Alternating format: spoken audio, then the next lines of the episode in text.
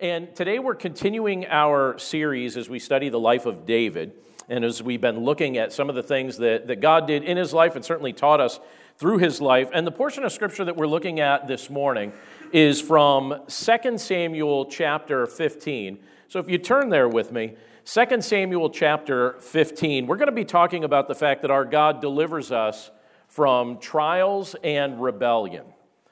Our God delivers from trials and rebellion. So turn there with me if you would. 2 Samuel chapter 15, this is what it says. Start, I'm going to start off by reading the first six verses, and then we'll pick up from there in just a few minutes. But it says, in verse 1 of 2 Samuel 15, it says, After this, Absalom got himself a chariot and horses and 50 men to run before him. And Absalom used to rise early and stand beside the way of the gate. And when any man had a dispute to come before the king for judgment, Absalom would call to him and say, From what city are you? And when he said, Your servant is of such and such a tribe in Israel, Absalom would say to him, See, your claims are good and right, but there is no man designated by the king to hear you. And then Absalom would say, Oh, that I were judge in the land, then every man with a dispute or cause might come to me and I would give him justice. And whenever a man came near to pay homage to him, he would put out his hand and take hold of him and kiss him. Thus Absalom did to all of Israel who came to the king for judgment. So Absalom stole the hearts of the men of Israel. Let's pray. Lord, as we look at this portion of your word and as we think about the fact that that you are a good God and you deliver your children from trials. You deliver us from rebellion. You give us demonstrations of that in your word and you convince us of, of these things in our hearts right now. We're grateful, Lord, for the privilege to be able to look at this portion of Scripture and to see the work that, that you did and accomplished in, in the context that is referenced here, even though things look bleak. Lord, we're grateful for the lessons we learn here. We're grateful for the reminders that you give to us elsewhere in your scriptures that help convince us that you're present with us in the midst of our lowest moments. And we, we pray that as we look at this portion of scripture together, that you'd speak to our minds and our hearts by the power of your Holy Spirit. We pray that you'd help us to understand what we're reading and what we're contemplating here. And we pray that we'd grow in our walk with you as a result of it. We love you, Lord, and we thank you for all of these things. In Jesus' name, amen. You ever gone through a season of rebellion? Ever go through a season like that? Uh, rebellion is, you know, this is no surprise to say this, but it's a common trait that's exhibited by the human heart. And from our earliest days, we have a bad habit of practicing it because children, what do they do? They rebel against parents. And citizens, what do they do? Well, citizens rebel against governments, and man rebels against God, and rebellion becomes just a, a part of our cultural makeup and what we're like and what we value. It isn't pretty, and it's not uncommon. And I remember a season of my own adolescence where I would say that if I had to characterize my personality with any one word, rebellion is the word that I would use to characterize that particular season of my life. I remember going through that season. I, I, remember, you know, like, I'm so glad, again, that a ton of pictures don't exist from that period of time because I looked the part. My mind was constantly being filled with the, the anthems of uh, rebellion through the music that I listened to, and I listened to it constantly. It was on repeat. The walls of my bedroom were like a shrine to my favorite instigators of rebellion. And, you know, I just remember at that season of my life, whatever my parents approved of, I disapproved of, right? Some of you are experiencing that from the parental side of things right now, and you're like, yep. Um, and I have to tell you, that season of rebellion in my own life, that lasted years. Like, that wasn't just a, a, brief little snippet of my adolescence. That wasn't just like a brief moment of my childhood. It was something that continued for years until the day came when the Lord opened my eyes to the truth and He changed my mind. It wasn't something that it was, it wasn't a quick phase for me, it was something that lingered for a while. Now, here's something we know about God Himself God is not unfamiliar with rebellion, He's seen it. He's even experienced it up close in a variety of ways. You know, when we look at Scripture, it reveals to us that even before He created man and we rebelled against Him in the garden, even before our rebellion, there was an angelic rebellion that took place in heaven.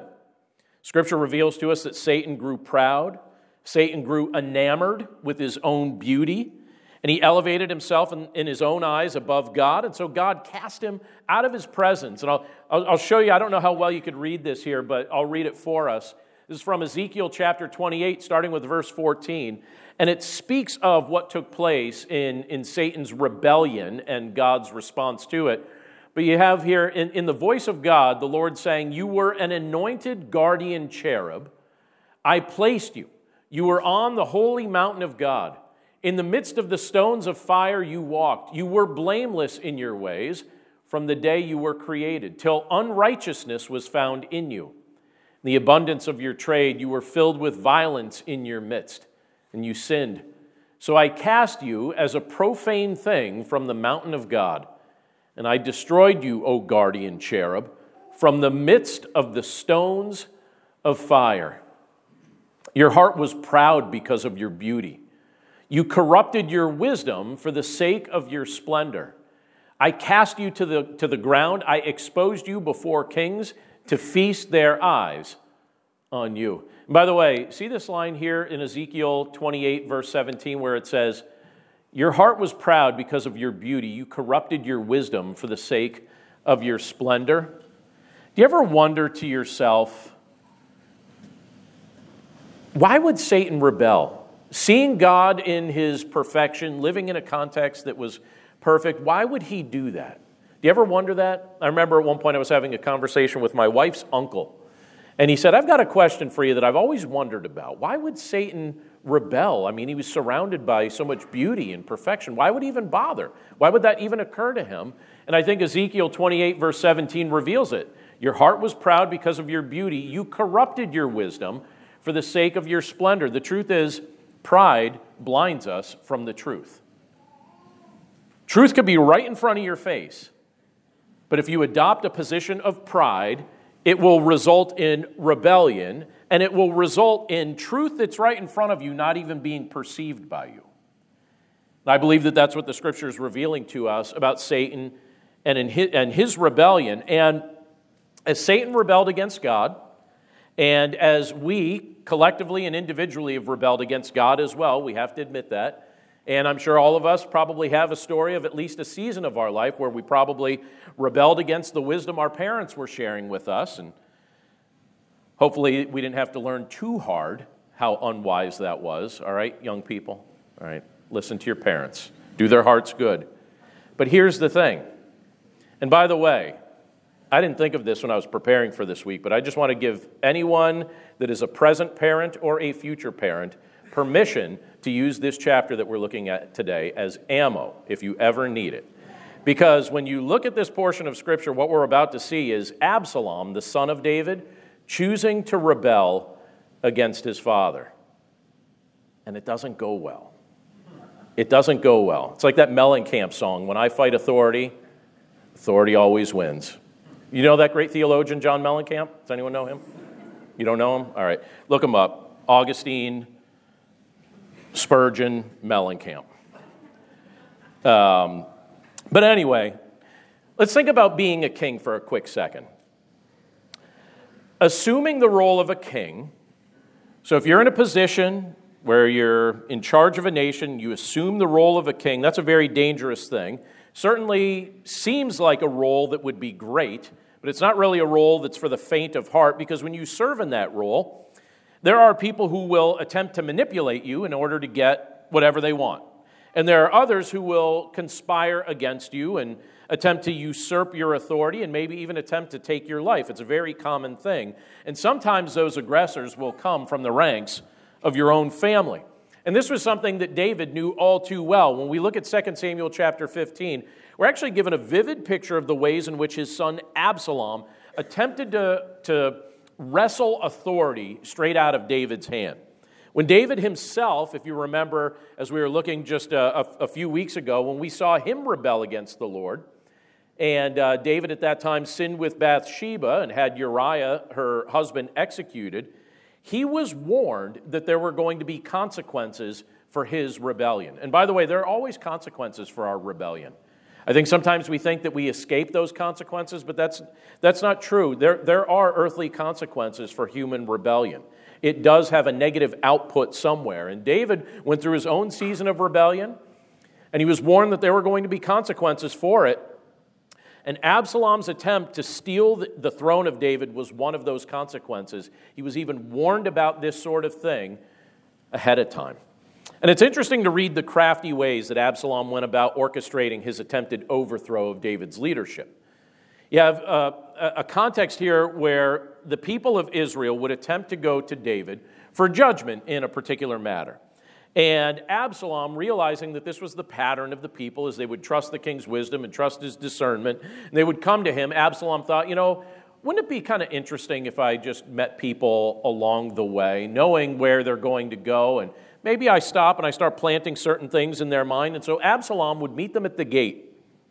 And then as he was talking to them, the scripture reveals to us that he would just flatter them. He would make them feel like they were the most important person on earth and he would just say, Oh my goodness, you're so wonderful. Where'd you come from? You know, he'd hug them, pay homage to them. I think people thought it was a big deal because they're like, This guy's the king's son.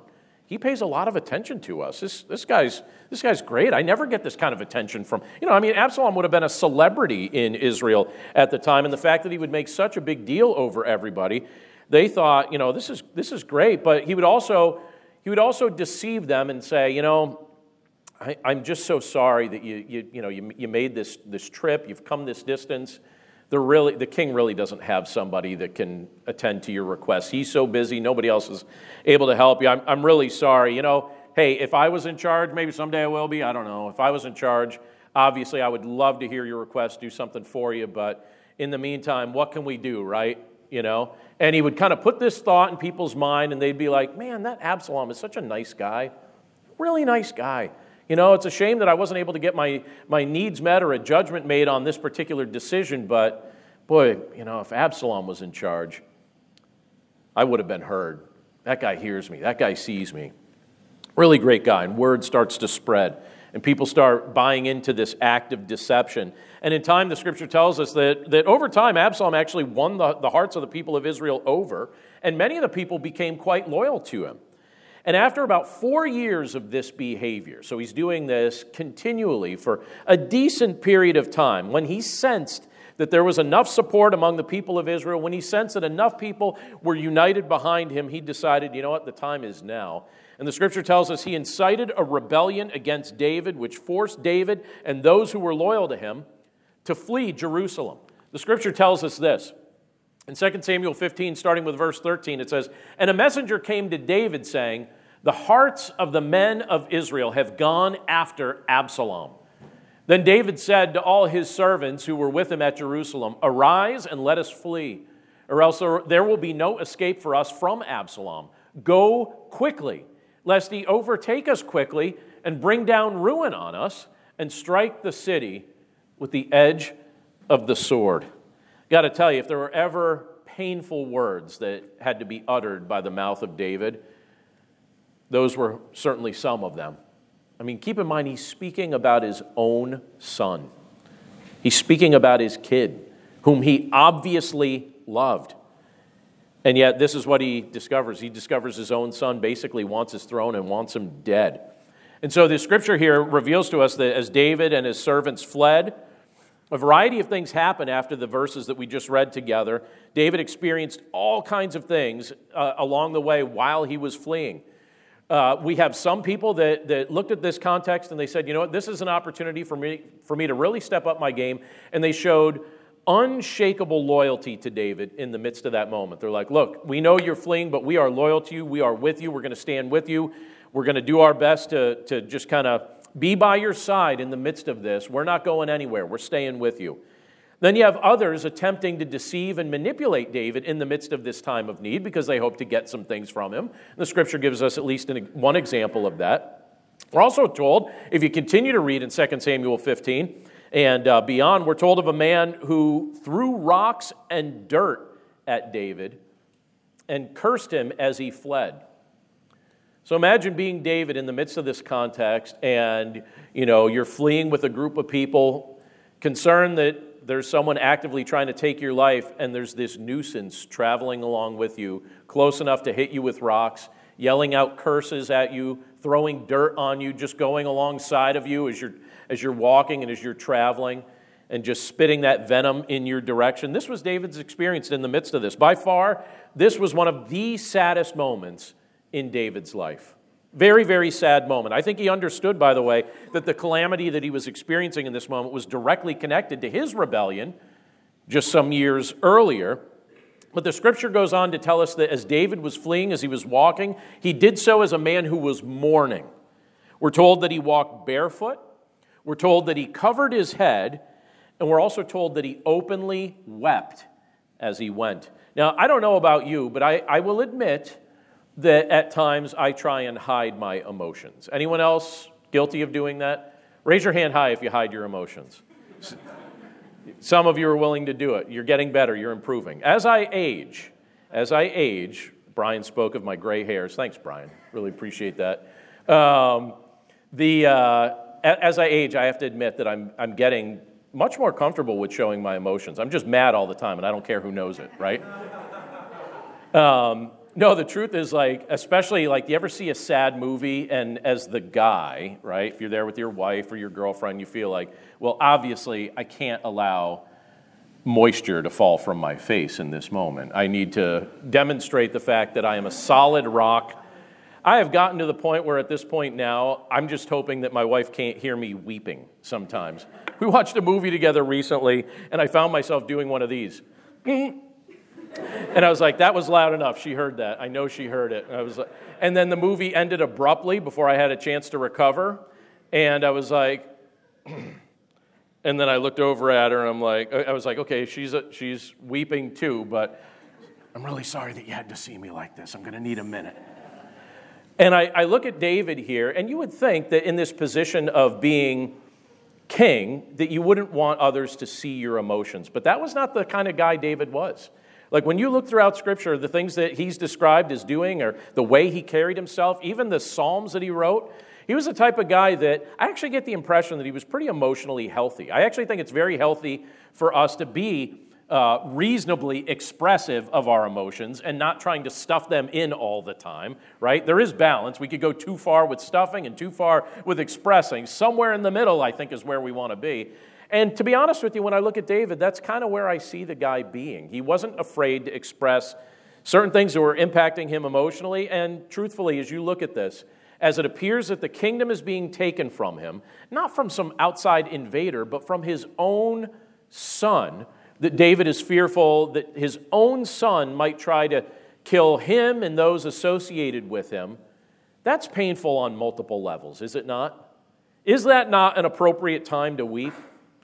That's an appropriate time to weep. And that's exactly what he was doing. It was a very sad, sight to see. But again, what would we have done if we were him? If you were in his shoes, or in this case, barefoot walking along the way as he was grieving, what would you have done? Now, here's the thing we all experience low moments. I've had my low moments. You've had your low moments. Some of them are brief, some of them last a long time. And I have to say, as, as one who has gone through some stuff, and I know you've gone through some stuff as well, it's very natural to want those low moments to come to an end. When you're in the midst of it, it's very natural just to want it to be over with. Some of us may try to escape our trials while we're in the midst of it, and I certainly understand that. I, I, think some of us take the posture of maybe if we ignore our trials, then they'll go away. It doesn't really work, but I certainly understand why people at least attempt it. But I actually think David's expression here and his response is a very helpful thing to observe, especially if we're in the midst of something that's kind of weighing our hearts down a bit. In the midst of this great conflict, in the midst of this great sorrow, you have David purposing something in his heart that I find encouraging and instructive, and I hope you will as well. He decided, you know what? I can't control all this. And by the way, isn't that a helpful thing when you get to the spot of life where you realize, as much as I want to control all this, most things are just kind of out of my control. So I just got to accept it. And so that's what David did. He accepts, look, I can't control all of this. What I'm going to do in the midst of it is I'm just going to trust the Lord to bring about whatever outcome he chooses to orchestrate. And however this goes, this goes. Don't you think, by the way, if in the midst of our low seasons, if our hearts and our minds could get to that same spot, that the low season might not feel quite as low? We could just get to that spot where we say, you know what? I can't control this. There's no reason for me to fight it. It's, it's something that's happening. I think I just need to pray about it and acknowledge it. And in the end, probably the healthiest thing I can do is just trust the Lord for the outcome, whatever the outcome is, whether it's the outcome I would have chosen or whether it's the outcome He would have chosen. May His name be glorified. When you look at 2 Samuel 15, verses 24 down to verse 26, it's phrased this way it says, And Abiathar came up, and behold, Zadok came also with the Levites, bearing the ark of the covenant of God. And they set down the ark of God until the people had all passed out of the city. Then the king said to Zadok, Carry the ark of God back into the city. And by the way, that had to puzzle them. They're like, What do you mean? Like, we brought the ark of God. Like, you're leaving the city, you're fleeing the city. Shouldn't we bring the, the ark of the covenant here? And he says, No, I'll carry it back into the city. And then David says it this way as he's just resigned to trust the Lord for whatever outcome comes to pass. He says, If I find favor in the eyes of the Lord, he will bring me back and let me see both it and his dwelling place. But if he says, I have no pleasure in you, behold, here I am. Let him do to me what seems good to him. Let him do to me what seems good to him. I have to say, that's something I think I need to pray more. Now, I know David was praying this in the midst of a, a, a pretty low moment, but I don't think we also, I don't think we need to reserve that prayer just for low moments. I think it's just a matter of just entrusting our lives over to the one who has our best interests in mind and best interests at heart anyway. Again, this is a painful moment in David's life. It's hard to read about, especially if you've developed an affinity for David, even in the midst of his idiosyncrasies and, and weaknesses. But this is very instructive.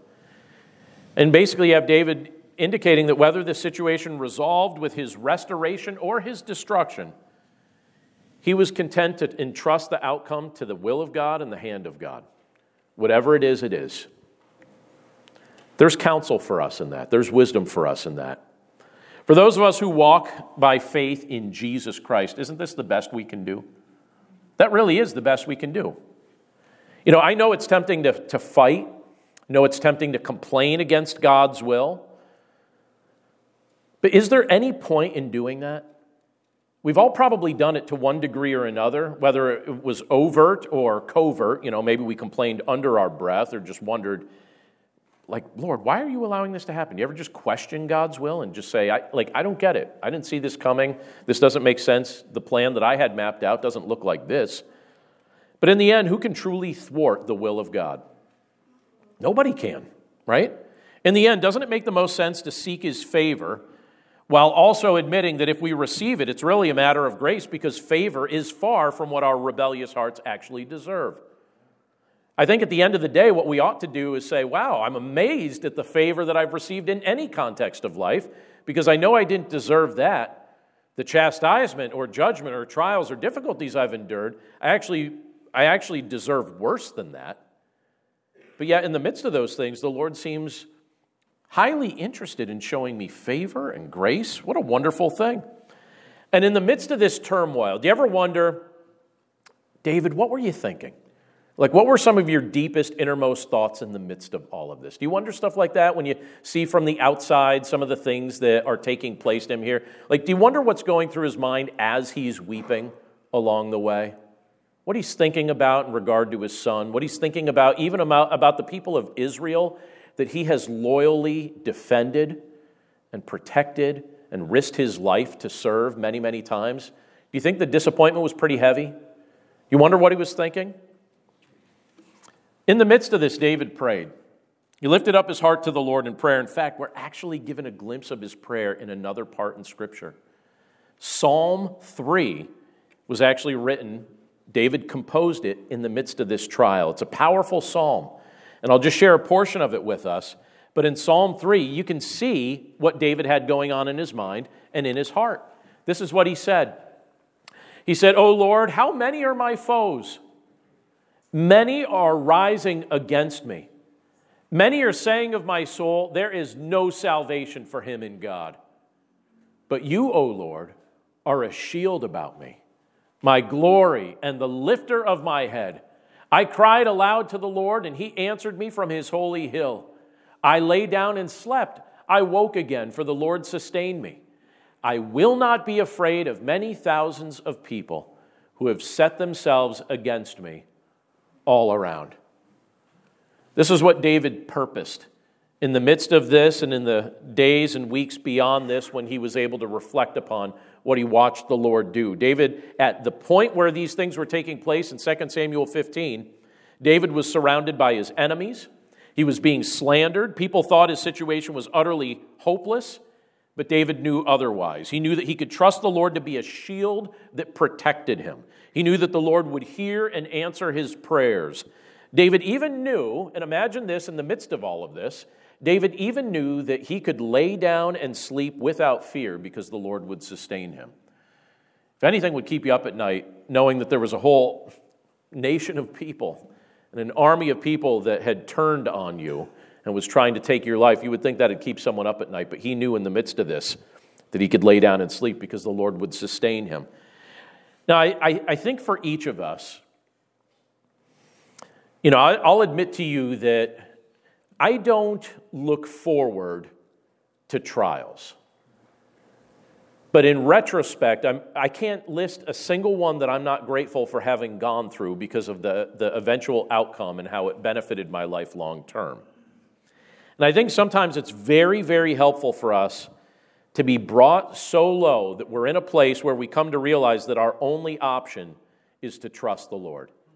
That's literally the only option. We've run out of our human solutions. We've run out of our, our you know, seemingly logical options. Really, the only logical option is to trust the Lord.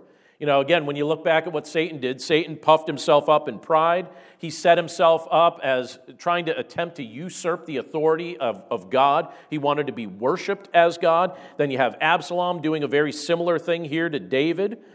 And lest we point the fingers at others, we do the same exact thing, and we've done the same exact thing toward our parents, toward God Himself.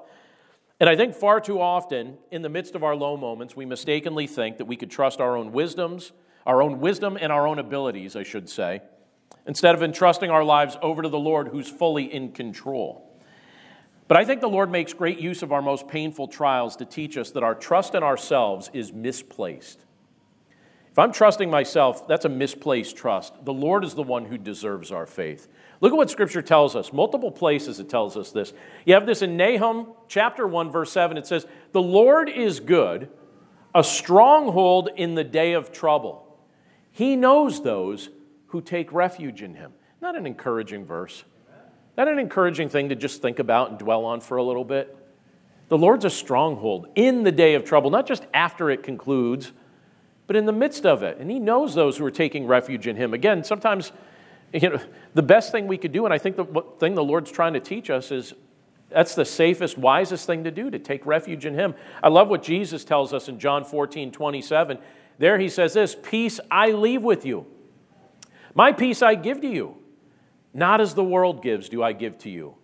Let not your hearts be troubled, neither let them be afraid. What's Jesus saying? I'm right here with you. In the midst of everything you're going through, I'm right here with you, and I, I give you my peace, and the peace I give you is not like what this world attempts to offer. You have Jesus, the Son of God, coming to this earth to give us his peace in the midst of this ongoing culture of rebellion that we've been born into. This world cannot give us that kind of peace because the kind of peace that Christ supplies for us is a contentment in Him regardless of our present circumstances. The peace of Christ is a rest for our souls that can only be experienced as we trust in Him and as we're absolutely confident that our lives and the outcome of our circumstances are being securely held in the palm of His hands. He's got it all under control. Jesus, the Prince of Peace, is worthy of our trust. Now, there's all kinds of categories of things that you and I will go through during the course of our life. Sometimes things will be relational. Sometimes things will be financial, the trials that we go through. Sometimes it'll be medical. I actually recently read something that was shared by Dr. Michelle Bankston in the midst of a medical trial that she and her family were apparently going through for a season. And she said this, kind of summarizing a year of going through severe trials related to cancer. She says, It's that time again. Blood work, port flushes, and CT scans. As a cancer patient and his caregiver, tests are necessary to determine if the treatment is working, but there's almost this reflective breath holding that takes place during the wait for results. Then she says, Yet the wait also allows for a time of reflection. While I personally have rarely found it helpful to ask God why, I have come to experience great growth when instead I ask, Lord, what do you want me to learn from this? And then she says, It was quite the year. And although I wish, uh, or though I wouldn't wish the, the events we faced that year on anyone, she says, I'm so grateful for the lessons I've learned through it. And then she listed seven things that the Lord directly taught her in the midst of the most difficult year of her life. Tell me if you resonate with any of these seven.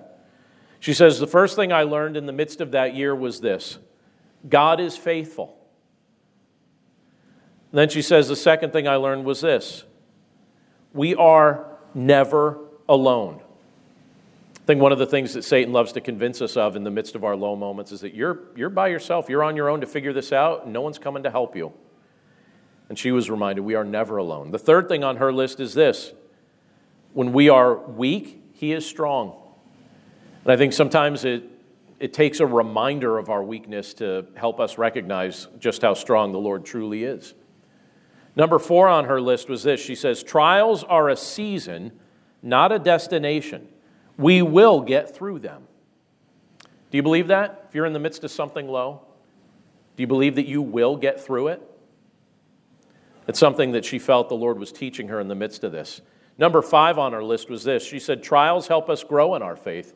I could testify to that. Again, when I look back over the course of my life, it's it's really the trials that I've gone through that have stretched my faith the most. It wasn't my seasons of comfort and ease, it was the trials I went through that caused me to rely on the Lord more.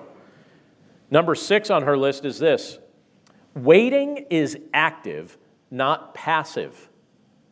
I think that's an interesting statement to say that she learned that. Waiting is active, not passive. Meaning, in the midst of waiting for the Lord to answer, still be about the Lord's business. Go about your life. Do the things that God's called you to do. You don't need to shut everything down in the midst of your low moments. Don't just sit there. Actively do what the Lord calls you to do. Actively take the steps of faith He's calling you to take in the midst of the trial. And then, number seven on our list was this. She said, We can rest in the assurance that God's plans for us are good. We can rest in the assurance that God's plans for us are good. Here's how this all ends for David David was ultimately rescued from his trial in a way that I think certainly would have been unexpected for many. The scripture tells us a few chapters after this that Absalom was riding a mule while he was in pursuit of, of David and, and David's army. And he rode that mule under the thick branches of an oak tree, and his hair became entangled in those branches. So he's riding on the mule, goes under some low branches. His hair gets entangled in those branches, and the mule keeps going. And it all happens so fast that Absalom isn't able to untangle his hair from those branches. He's unable to free himself, and he ends up dangling there from the branches by his hair that he can't untangle. And then word is quickly given to Joab, who is the commander of David's army. And Joab goes and he checks it out, and he's there with a group of his men, and he takes javelins and he throws them into Absalom. And then the men that are with Joab kind of finish the task. And they struck Absalom down, and they take his life, and soon after, David was restored to the throne in Israel. Now, scripture tells us that he grieved quite heavily that this was the ultimate outcome for his son, which is very interesting. You would think that if someone's trying to take your life, that that would be a hard thing to wrestle with and a hard thing to forgive. But guess what? Hasn't this been the pattern and practice of David's life up to this point? During the time when Saul was trying to take his life, what did David do? Pray for him and try and support him and honor him. Now you have Absalom trying to do the same thing, and what does David find in his heart to do? To forgive him, to not hold it against him.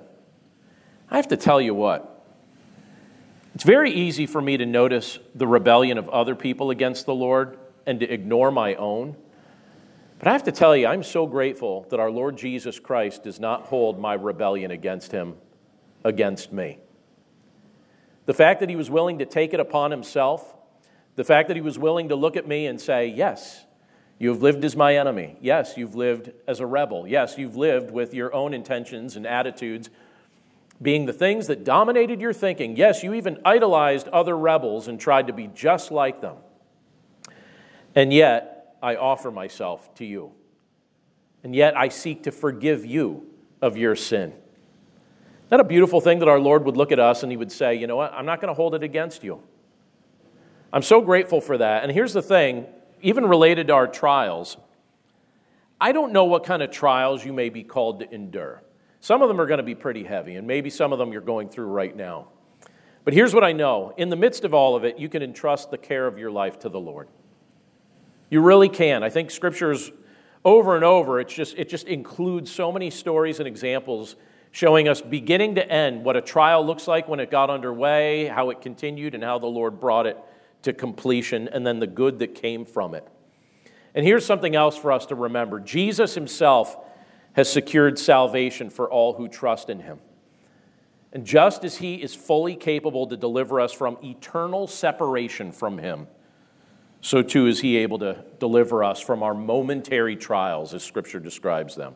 These momentary trials that we experience during our time in this fallen world.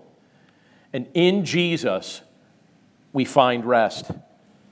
We can rest in the assurance that he will never abandon his own even when we're going through some of our lowest and most painful seasons. Let's pray. Lord, thank you so much for your word. And thank you for these reminders that we're able to see as we look at some of the things that took place in David's life. Lord, we recognize that David had his own seasons of rebellion, and then we see what took place in Absalom's life and how that, that rebellion from Absalom certainly had a quite the, the, the grievous impact on David and many others. And Lord, we're grateful that you look at us, we who also could be counted among the rebels, and you choose to offer us your cleansing, the gift of salvation through your Son, Jesus Christ, complete pardon for our sins you even reveal to us in your word that you grieve over our rebellion. So, Father, we pray that by your grace we wouldn't grieve your heart. We pray that we would demonstrate the great joy and the great peace and the, the fact that our hearts are at rest that you've accomplished within us through your Son, Jesus Christ, as we faithfully follow you. We pray, Lord, that that would be the pattern of our life, that we would demonstrate these things as the fruit of genuine faith, as we trust in your Son. So we seek to make you the top priority in our lives. We pray, Lord, that we would rest in the fact that, that you've got our good in your mind, that you're working things together for our good and for your glory, that we could trust on you and wait on you in the midst of what we're dealing with, that your peace is available to us and we are not alone. Again, Lord, thank you for giving us these snapshots from the lives of others that we could read about in your word. And obviously, this was a very difficult season for David to go through, but you were the one who sustained him in the midst of it. Lord, it's also special to just kind of look at the, the examples of people that you surrounded him with who also were very intentional to help lift him up. And Father, we're grateful for those people in our lives as well who, who have hearts that have been moved by your spirit who surround us and encourage us in the midst of our low seasons. We're just grateful for it all, Lord. Thank you so much for what you're orchestrating in our life. Thank you for the seasons that stretch our faith and teach us that the wisest thing we can do is just stop fighting and, and trust in you. Again, Lord, thank you for your presence with us today. And in the midst of whatever we face right now or whatever may come someday in the future, we pray that we would trust you in the midst of it and that we would give you the praise even before the situations we endure resolve completely. We love you, Lord, and we thank you for all of these things. We pray this all in Jesus' name. Amen.